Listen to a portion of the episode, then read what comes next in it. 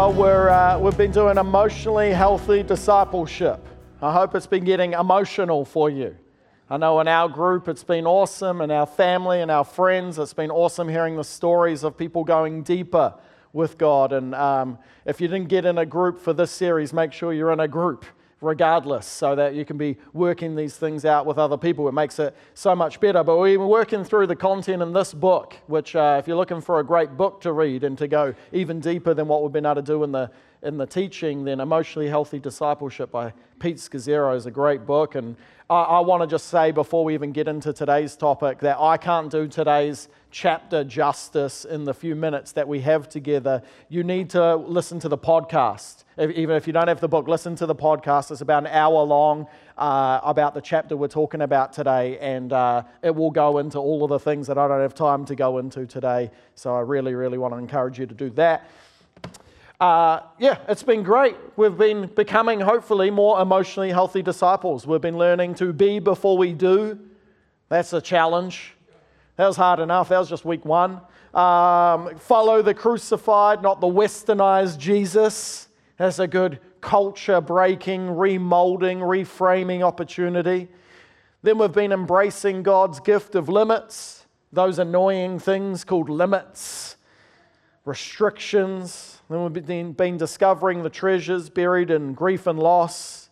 Last week we were talking about making love the measure of our maturity. That's why our number one value here at Kure is aroha, making love the measure of our maturity. And this week, the second to last week of this series, we're talking about breaking the power of the past. Ooh. Ooh. Some super spiritual people, they're very excited right now counselors, they're just warming up. Send them to me. Let's start in the scriptures. Our reading today will be from Romans 12, verse 1. I appeal to you, therefore, brothers, brothers and sisters, is what's implied. I appeal to you, therefore, brothers and sisters, by the mercies of God, to present your bodies, that's your lives, as a living sacrifice, holy and acceptable to God, which is your spiritual worship. Uh, another translation of that could say, This is your rational response. This is your reasonable response. Do not be conformed to this world, but be transformed by the renewal of your mind, that by testing you may discern what is the will of God, what is good and acceptable and perfect. This is such a key scripture in the whole body of the scriptures when it comes to our transformation and our response into Christ likeness. He starts by saying, I appeal to you, therefore, brothers and sisters, by the mercies of God. What he's been doing is for 11 chapters, he's been explaining how we're all fallen from God, that we all fall short of God's glorious, holy perfection. You know, God is love, absolutely, but God is holy. You know, it says that God is love twice in the Bible. It says God's holy like 398 times. Uh, so He is holy, He's other, He's perfect. And we, it, the, the Rome, book of Romans tells us that we fall short of that perfection and then goes on to talk about how amazing the good news of Jesus is and how it restores us and it provides a way for us to come back to Jesus and to be in his presence because of what Jesus has done for us. And it gets to this amazing moment and, and it talks about the, the wars that rage inside of us as we're on this journey. And then it has this amazing moment in Romans 8 where it talks about, but we're more than conquerors in Jesus Christ, and there's nothing that can separate us from His love. And it's been talking about how everybody's equal under God, and then it goes, I appeal to you, therefore, brothers, in response to the story of Jesus and all that it means for us as people to present your bodies, present your whole life, present your Monday to Sunday, your waking, your sleeping, your eating, your thinking, your coffee, your supermarket shopping and lawn mowing and kid looking after and disciplining, present your marriage and your career, present your recreation, present it all to God, holy and acceptable, because this is your spiritual worship. Worship isn't just what we do, when we sing songs. Worship is our life. And as we're presenting our lives to God as our worship, He says, Do not be conformed to this world, but be transformed by renewing your mind, by renewing. It's like, do not be conformed to this world. Is, is, is the imagery of there's outside forces trying to mold you into the shape that they want you to be. Instead, rather than be molded from the outside in, be molded from the inside out through the renewal of the mind that can come through the Spirit of Jesus, the Holy Spirit. And in that process, you'll learn to test and discern what God's will actually is. People's biggest question often is, What's God's will for my life?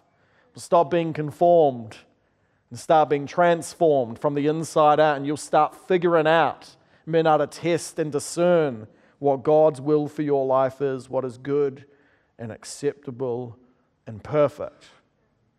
You know, when we're trying to figure out what God's will for our life is, what we really mean is, what should I do for a job? It's just like, what should I do in the future? That's a different question. That's what should I do for a job? God's will for your life is actually very clear in the scripture. Follow Jesus. Become like him through whatever it is you do in life. Use that as the training ground for it. It says that his, our, his will for our lives is for us to be thankful in all circumstances. Let's just start living out the basics before we try to figure out the career sometimes. Anyway, what does that have to do with today? I think about almost eight years ago, I went on a trip with a bunch of friends to, um, to Vietnam. I went on a motorcycle trip. Sounds super exciting, except for the fact that I'm not good at riding motorcycles. In fact, I'd ridden a motorcycle twice in my life before I embarked on a 10 day off, off country sort of trail riding trip with friends. I know, I'm a fool. The both two times that I'd ridden a motorcycle before I'd crashed. So I was, you know, sort of oh from 2.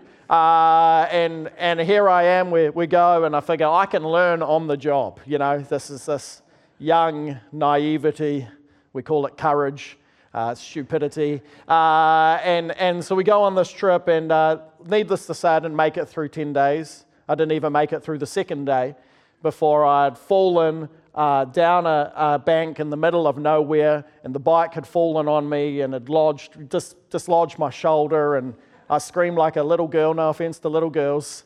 And um, my friends hauled me out of there, and I had the longest day of my life. I walked more than two hours in the heat with the leeches on me to the road with my arm sort of hanging down here out of its socket in a weird way and an excruciating pain. Then I had a four or five hour bumpy trip back to the hospital. Then I had a few credit card transactions later before they would agree to fix me. And uh, all up, I was about nine hours and I was ready for my life to end.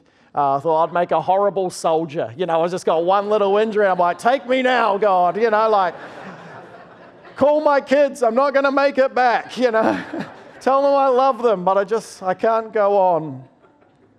And so I come back and I get the scans and, you know, we look at what's going on and I do the rehab work as the pain starts uh, you know, dis- disappearing or healing. And, you know, like anyone doing the rehab work that the physio does, I'd imagine, maybe I'm the only one that's like this. I do that for about six days. Uh, you know, that's supposed to be a part of a three month regime or something. I think, no, it's feeling pretty good now. I Don't want to do those little exercises and those, yeah, anyway. And so everything's fine until about three years later when I'm paddling into a wave in the surf and uh, my shoulder just comes out again and I'm like in pain and in the water, and I'm trying to get my shoulder back in and afraid to move. And I, so I go to the physio the next day, and tells me to do the certain things, and I do those for about six days. And then uh, everything's fine until two summers ago when I'm paddling into a wave again. But this time the surf was so good that I get the shoulder back in, and I think I'm just going to keep surfing. It's feeling good right now. The adrenaline's pumping. It was a really good day. And that was fine, except for the fact that that recovery took about three months. Did the rehab work for about six days. And that was fine until it popped out again at the start of this summer. And the process repeats. And all of us have things in our past that have a habit of continuing to turn up in our present. And if we don't do the serious work with what lies in our past, it will continue to happen time and time and time again. The reality is, I have two options. One, I could actually do some proper rehab, gym work, and take the work seriously that needs to be done to stop the past continuing to turn up in the present. Or I have to go to hospital and let them do the surgery that is needed and have the long recovery to have it stop happening again. Either way, I have to do something if I want to stop it from happening. And all of us have things in our lives. We have stories in our lives. We have pain in our lives. We have habits in our lives. We have generational things that we have inherited in our lives that will continue to turn up. They'll turn up in our relationships. They'll turn up in our marriages. They'll turn up in our careers. They'll turn up in our addictions. They'll turn up in our sins time and time again unless we deal with them properly we need to break the power of the past. The, the tough part is, is that when we come to Jesus or when we come even to this moment, with Jesus right now. Maybe we're finally taking discipleship seriously. Maybe we're finally deciding we're not just going to attend church, we're actually going to be someone who lives for God seven days a week. We're, we're going to not just become a Christian by name, but we're going to become an apprentice of Jesus. Take these things seriously. The problem is we don't arrive at those moments as blank sheets of paper or unmolded pieces of clay. We arrive at those moments already well formed by the world, well conformed. We have already, uh, we're people who already have pictures drawn on our paper or stories written. We've got responses that have become hardwired ways of reacting to the world. We've got defenses built. We've got habits of thinking. And we've got ways of living that are well ingrained. We're not talking about coming to Jesus with this lump of clay. We're like, we're already a type of pot. And so the process of discipleship needs to take into account that we don't come as blank sheets of paper, but we come with stories already written. We've already had ways we've learned to think. Even if you've grown up in a Christian home, it's likely that most of the ways you've learned to think are not informed by the scriptures or the spirit, but by the culture at large. We've already been loved or rejected. We've already experienced deep pain and betrayal. We know what it is to feel connection or, or deep disconnection. We know safety and danger, and these have created in us all assumptions about the world. And the earlier these extreme cases of betrayal or hurt or connection or disconnection, the earlier these things are, the more formational they are, and probably the more subconscious they are to the way we assume everybody sees the world or relationships this way.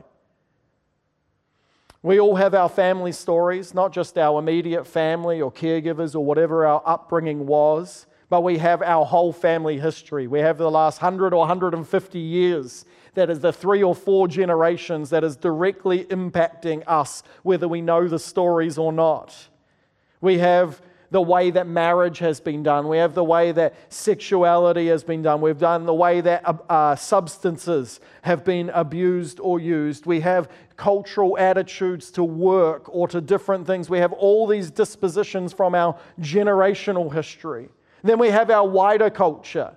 We have our story at a larger scale. Wherever we grow up, whatever it is, it's telling us something. To grow up in, the, in America is very different to growing up in New Zealand. To grow up in different states of the US is very different to growing up in South Africa. Even to grow up in New Zealand as a Pakeha person is very different to growing up as a Māori person. There are different cultural stories that are forming all of our assumptions they're writing on our paper, they're forming our clay.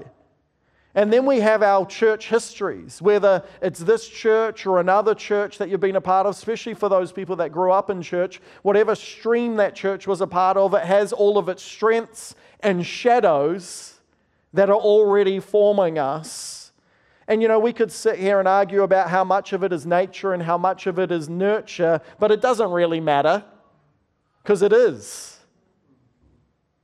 Uh, hopefully, we've got that quote there, team, and I think from Pete Scazzero from the book, we'll throw that up. Hopefully, the first one there. God and His sovereignty. No, not that one. We'll go a different one. That's a good one, though. We'll use that later. Yeah, that one. Fantastic. For this reason, one of the greatest tragedies in the church is the large numbers of people crippled by their pasts, unaware that their past impacts their present. They bury or minimize the family history, the lives inside them, eh, uh, that lives inside them, and settle for a constricted Christian life in which they are stuck spiritually and emotionally. But here's the thing, guys it doesn't have to be that way. God wants to work in us through the power of His Holy Spirit to see us transformed into the glorious image of His Son and our Lord and Savior, Jesus Christ. God wants to see the parts of our past that are not of Him and they're not conducive to forming a person like Him in us broken off us and the power of them stopped and severed so that we can write the story with God in our lives that was intended to be written. And this process of breaking the power of our past, breaking the power of our culture, breaking the power of our lives, breaking the power of our sin, breaking the power, power of our family, this is both a deeply spiritual and a deeply practical exercise in our lives. I remember um, when I was a young Bible college student, I remember leading a Bible study one day with a, a bunch, I was leading an adults Bible study in the church I was in.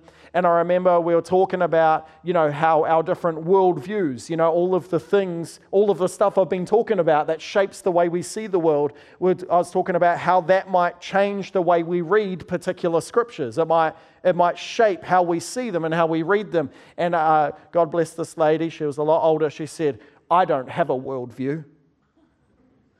I just read the Bible as it is. And I have the right interpretation.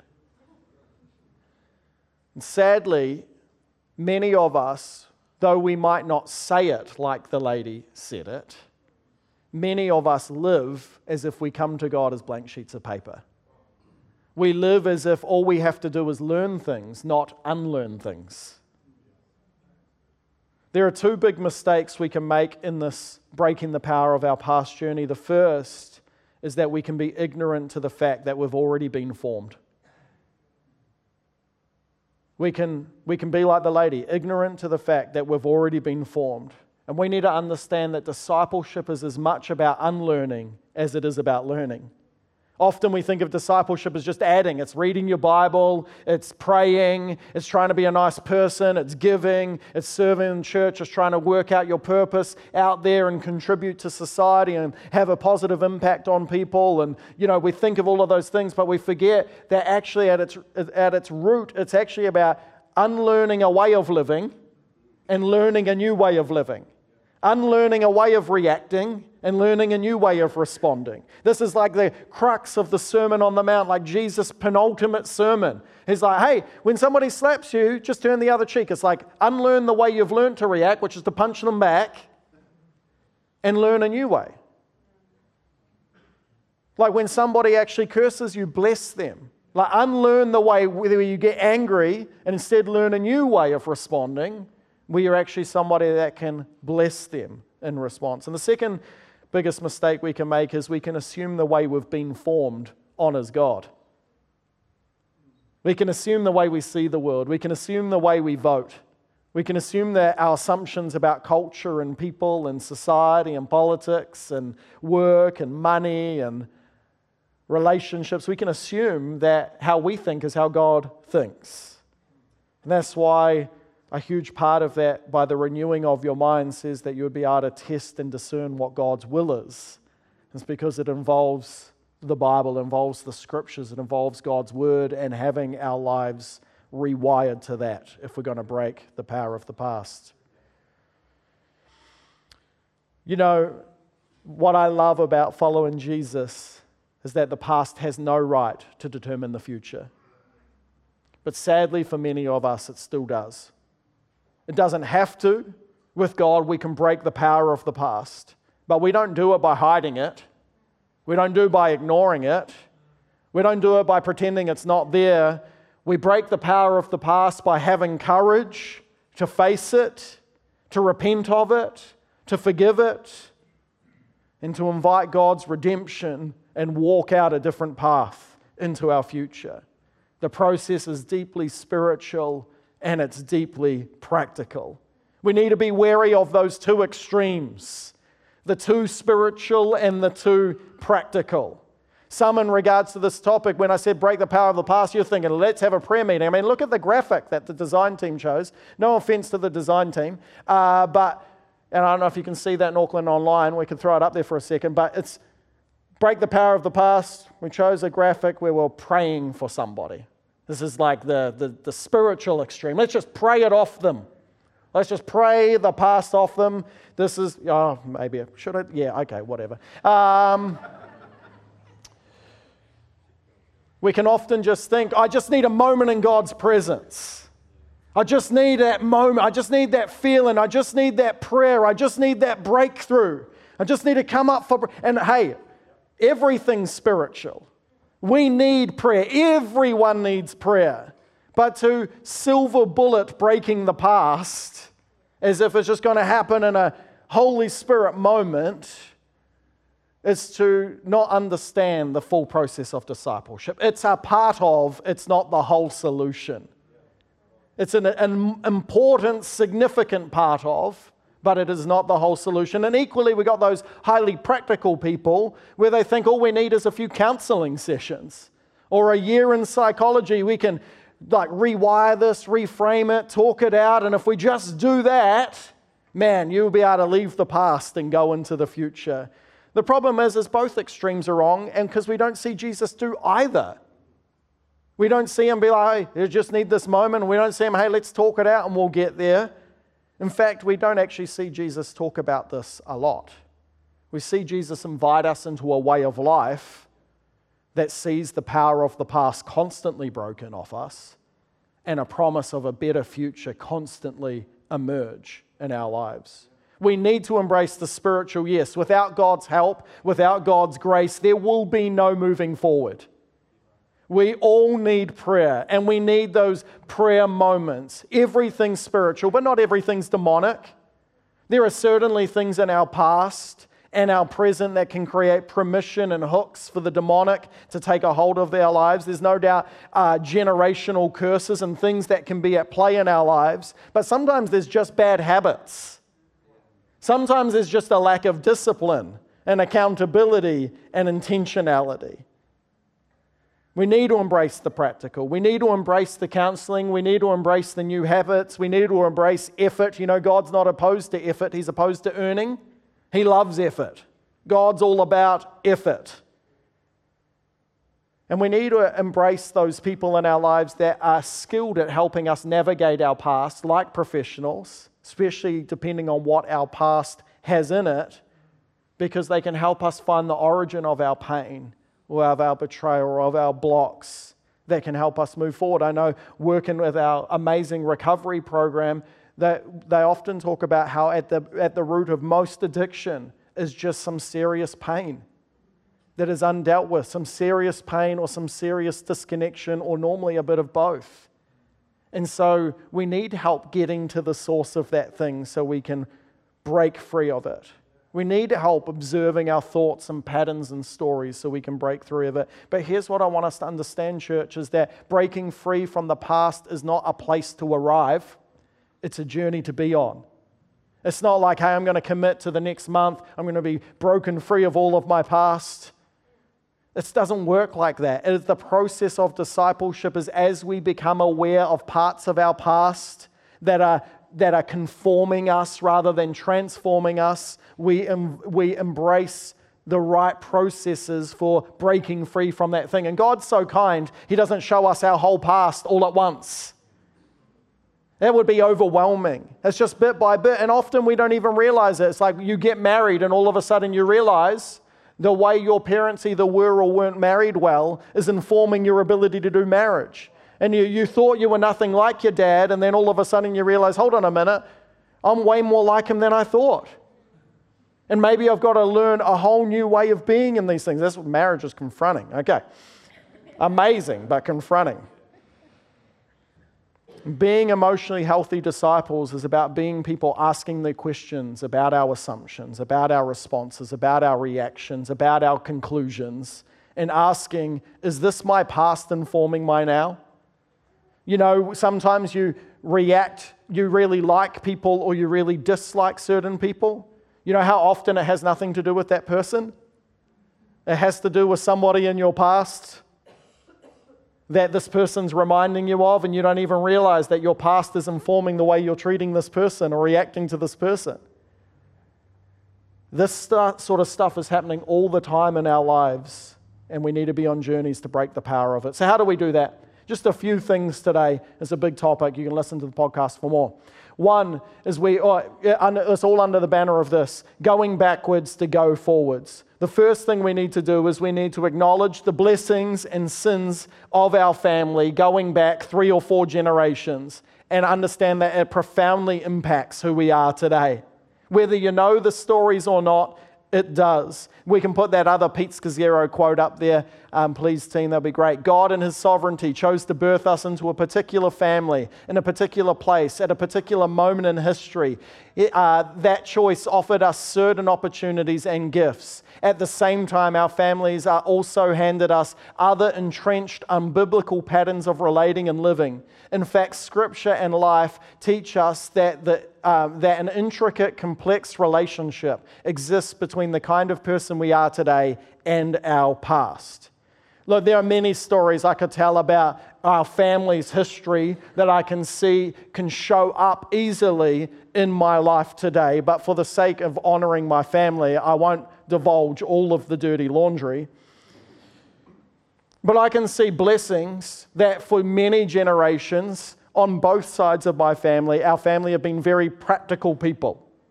They've worked with their hands, they've known how to solve problems, they could see how things were connected. And it might surprise you to know I'm pretty handy, okay? I don't just drink coffee all day. Um, sit in cafes. I know it looks like that. Um, but these, that's a blessing that's been handed down. But in the same way, in my family history is also incredible marriage dysfunction. And I can see how that has been handed down from generation to generation. And if I just act like my family and don't break the power of that past, I'll be destined to repeat the same cycles. There are situations, there are traumas, there are rejections, there are addictions, there is divorce, there are uh, work addicts, workaholics, emotionally unavailable or withdrawn. These are all things that can happen in our family stories, and they affect how we relate today. And so we need to acknowledge the blessings and the sins of our family story. You can uh, actually you can go onto the emotionally healthy discipleship website. And there's a great tool called a genogram where you can actually map out some of these family stories as a way. And if you're wondering what an exercise is you could do, that's something you could do this week to reflect on the blessings and sins that you've inherited in your family. You're not responsible for your family's sins, but you inherit the consequences and the patterns that they embed within our history. And, and here's the thing like with my shoulder, we need to be very wary when we're looking back into the past. We need to be very wary of just looking for relief from symptoms and not actually treating the causes, the deep causes that are inside of us. Often, many of us, we only deal with the past to the degree that it relieves the pain. And then it keeps showing up and up and up rather than getting the root out of our lives. The second thing we can do to go backwards to go forwards is to recognize that you've been birthed into a new family, the family of Jesus. Might look just as dysfunctional as your old family, but it is a new family with a new identity. I spoke earlier in this year about our value for togetherness and talked about how the number one metaphor, there's over 90 metaphors for the church, but the number one one in the New Testament is that the church is the family of God. We have a new family. Romans 8 14 says, Those who are led by the Spirit of God are children of God. The Spirit you received does not make you slaves so that you live in fear again. Rather, the Spirit you received brought about your adoption to sonship or daughtership, and by him we cry, Abba, Father. The Spirit Himself testifies with our spirit that we are God's children. Family was so important to the ancient Jewish world that if you dishonored your mother and father, you could be punished publicly and communally. That's how important and sacred family was. And even in that culture, Jesus said this in Matthew 10 Whoever loves father or mother more than me is not worthy of me. And whoever loves son or daughter more than me is not worthy of me. We've been brought into a new family and we need to understand as we go backwards to go forwards that God's actually trying to form a new future with us that actually has our spiritual heritage from Him. New patterns, new ways of looking. The third thing we can do to go backwards to go forwards is we need to put off the sinful patterns of our family of origin and our culture and learn how to do life in and as the new family of Jesus. Jesus may live in your heart but grandpa or grandma likely lives in your bones. And in our minds, it's likely our culture lives. Our individualistic, consumeristic, highly sexualized culture probably lives there. And so we actually have to do the hard work of discipleship day in and day out, Holy Spirit empowered, habit changing, rethinking discipleship. We need to think about the big topics in life like money, conflict, sex, grief and loss, anger, family, relationships, success, attitudes towards other cultures, feelings and emotions. These are the big topics. Those are 10 big topics in this life. And all of us would have been given a script by our family and by our culture about how we should think about that. Get more money, marriage, you know, whatever the script is, you know, good enough's good enough. As long as they're not leaving you, that's fine. Gender roles. We all are inheriting these scripts. But we actually have to do the hard work of discipleship in the scripture, in the community of Jesus to go, what does God think about this? What does success mean to the scriptures? What does marriage mean to the scriptures? What do healthy relationships? What do careers? What place do these things? What do feelings and emotions? Where do they fit? And we need to rework these things. And the last thing is this is that we need to constantly believe in the journey that we can get a great future out of our past. That as much as it can be overwhelming talking about topics like this, is like, I thought I was a pretty good disciple before I came here, uh, before I realized I got way more in my past I need to pay attention to. But we need to understand it doesn't matter what the past is, that God wants to form a better future out of it. There's never a time in our lives where God doesn't want to redeem and reconcile and bring about out of our painful pasts, out of our bad habits, out of our inherited ways of thinking, out of our sins, out of all of the stuff. There's never a time in our lives where God doesn't want to bring about something better and use it for good in our lives and the people around our lives. We, you know, we need to take responsibility though. You may have been a victim, many people were. But if you keep playing the victim card, you'll never have a better future. If you keep blaming, you'll never have a better future. If you keep saying it's somebody else's fault, you'll never have a better future. As long as you are, are, abdicating responsibility in your life, you will never have the better future that God wants. That's why when He says, Come to me, He says, Repent. He said, Take ownership. Change the way you think. Realize the part you played. Realize, you know, your own sins and your own need of needing to break the past and move into the future. I love the story of Joseph. Joseph, there's a family history of, rela- of broken relationships. His great great grandfather, Abraham, he tried to bring about God's promises his own way by taking a second lady to have a child with. There's broken relationships. Then we go down to Isaac, uh, Abraham, Isaac. We go down to Isaac. Isaac had broken relationships. There was lying and cheating in marriage. There was all sorts of things going on. Then we go down to Jacob. And we get Jacob and Esau, his, their brothers, they had broken relationships and they didn't talk to each other for many decades. And then you get down to, of course, Jacob's sons, he has 12 sons, and of course, they have broken relationships. And Joseph, being the second to youngest, was despised by his brothers, so they sold him into slavery. They were operating in their family patterns. They didn't break the power of the past. But I love when they're reunited after many years after being sold into slavery. Joseph says this in Genesis 45, verse 8 So it was not you who sent me here, but God. He has made me a father to Pharaoh and lord of all of his house and a ruler all, uh, of all the land of Egypt. Isn't that interesting? He did get sent there by his brothers, he got sent into slavery. But Joseph owned the position he was in. And rather than, you know, being down on himself and blaming his brothers his whole life, he goes, Well, God, you've got me here now. How can I do the best I can with where I am?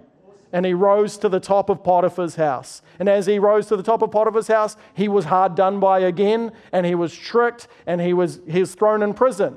And he, rather than blaming God, rather than blaming Potiphar, rather than blaming Potiphar's wife, he just thought, while I'm in prison, I better be the best prison inmate that there's ever been. And he rose to the top of the prison. And even though he was promised that he would be, you know, given an audience with the king, with Pharaoh, he never was. But rather than getting down on himself, he just continued to do the best he could with prison. And then one day, he's taken all the way to the palace of Pharaoh.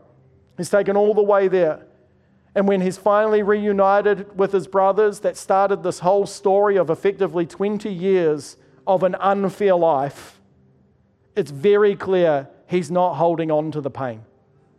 It's very clear he's not holding a grudge. It's very clear that he's realized God has used this to bring about a better future. And so he says, It's not you who sent me here as God. I can see that God's working in it all now. And in Genesis 50, verse 20, he says, As for you, you meant evil against me, but God meant it for good, to bring about that many people should be kept alive as they are today. Walter Brueggemann says this. He's like the creatives theologian, if you're wanting someone to read. The evil plans of human folks do not defeat God's purpose. Instead, they unwittingly become ways in which God's plan is furthered. In our whole story, the evil agendas of this world are trying to rob us of the God glorious future, of a life of peace, of a life of love, of a life of joy, of a life of rich relationships and rich purpose and they've been operating for generations and for centuries and for millennia. And so we don't come as blank sheets of paper, we come well written. And we need to break the power of those things in the past so we can actually see the story that God wants to write. And here's the thing He doesn't scratch it all out, He actually somehow transforms that story into a rich, beautiful, purposeful story. A lot of our purpose will come out of our pain. A lot of our future will come out of our past. A lot of our biggest ministry impact will come out of how God has healed and, and done a work in us through our past. That's how we'll be able to well serve people in the future. I grew up um, in your typical Pakeha family, I think, blue collar, hardworking, nice people. But man, our family was a bit racist, probably like a lot of families. We had assumptions, especially in our context, about Maori people, about the treaty, about our country. I listened to political conversations between my uncles and my grandparents, and, and I, you know, I adopted a way of thinking from my past from all of those things. And I remember when I was at intermediate having to write uh, a one page sort of essay about the treaty. And I remember effectively taking all those things I'd heard around the dinner table or over the beers over the years and putting them on paper as a 12 year old. And I remember my Rarotongan teacher being less than impressed and hugely challenging the assumptions that I'd made about the world, that I'd inherited about the world. Didn't change my perspective, just further ingrained me. It wouldn't be until many years later when I'd actually come to terms in a time of prayer to realize hey, that way of seeing, that's not of God. That's not the way Jesus sees the world. That's not the way Jesus talks about people. And the work of undoing the past and writing something better, hopefully, means that in the future, when Katie and I are in prayer and going back more than two years, God could speak and say, Hey, you know that land and building you have over in Tauranga? As a part of the reconciliation of people in this land, I think you should give that back to the local iwi, to the hapu. But God would have never been able to bring about that future and all of the stories, even as we're in the process of still working that out. God would have never been able to bring about that future if there wasn't a breaking from the past. I can't tell you how many emails, how many messages, how many people that are in work meetings up and down the country going, I was in a meeting the other day and they were talking about what this church in Tauranga is doing. I can't tell you, there's been so many people that have gone, I've never been able to give my life to Jesus, but when I watch this story, I realized, oh, he can be trusted. He's at work. And people have been giving their life to Jesus just by hearing the story. And so, but in all of us, what in our past, if we actually broke the power of it, could allow God to bring about a better future? If only we just stay committed to the journey.